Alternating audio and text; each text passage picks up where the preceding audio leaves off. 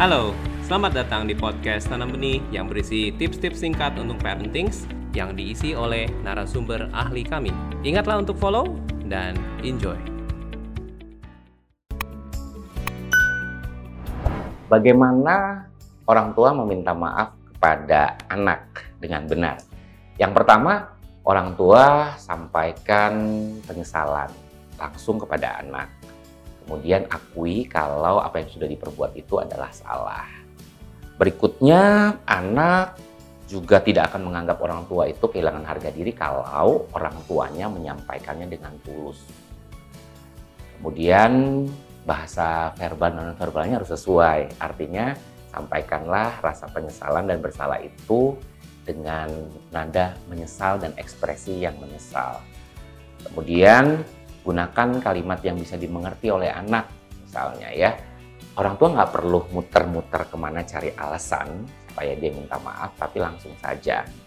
Maaf, papa telat jemput kamu. Kata-katanya pendek, tapi langsung menuju ke spesifik. Kemudian orang tua nggak boleh ngelibatin orang lain atas perilaku salahnya. Misalnya tadi, maaf papa telat ngejemput karena papa harus nganter temen dulu. Kemudian orang tua nggak boleh minta maaf karena uh, mengecilkan permasalahan ini.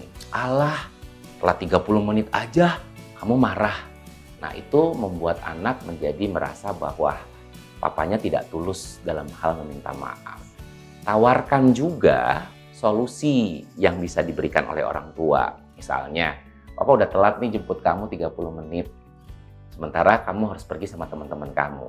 Mau nggak kamu saya antar ke tempat teman-teman kamu? Nih, yang paling penting adalah yang harus dilakukan orang tua adalah orang tua harus janji kalau hal ini tidak akan terjadi lagi di kemudian hari. Itu kira-kira caranya minta maaf pada anak. Anda baru saja memperluas pengetahuan parenting Anda. Follow podcast Tanah Benih di Spotify untuk terus mendapatkan update pengetahuan parenting.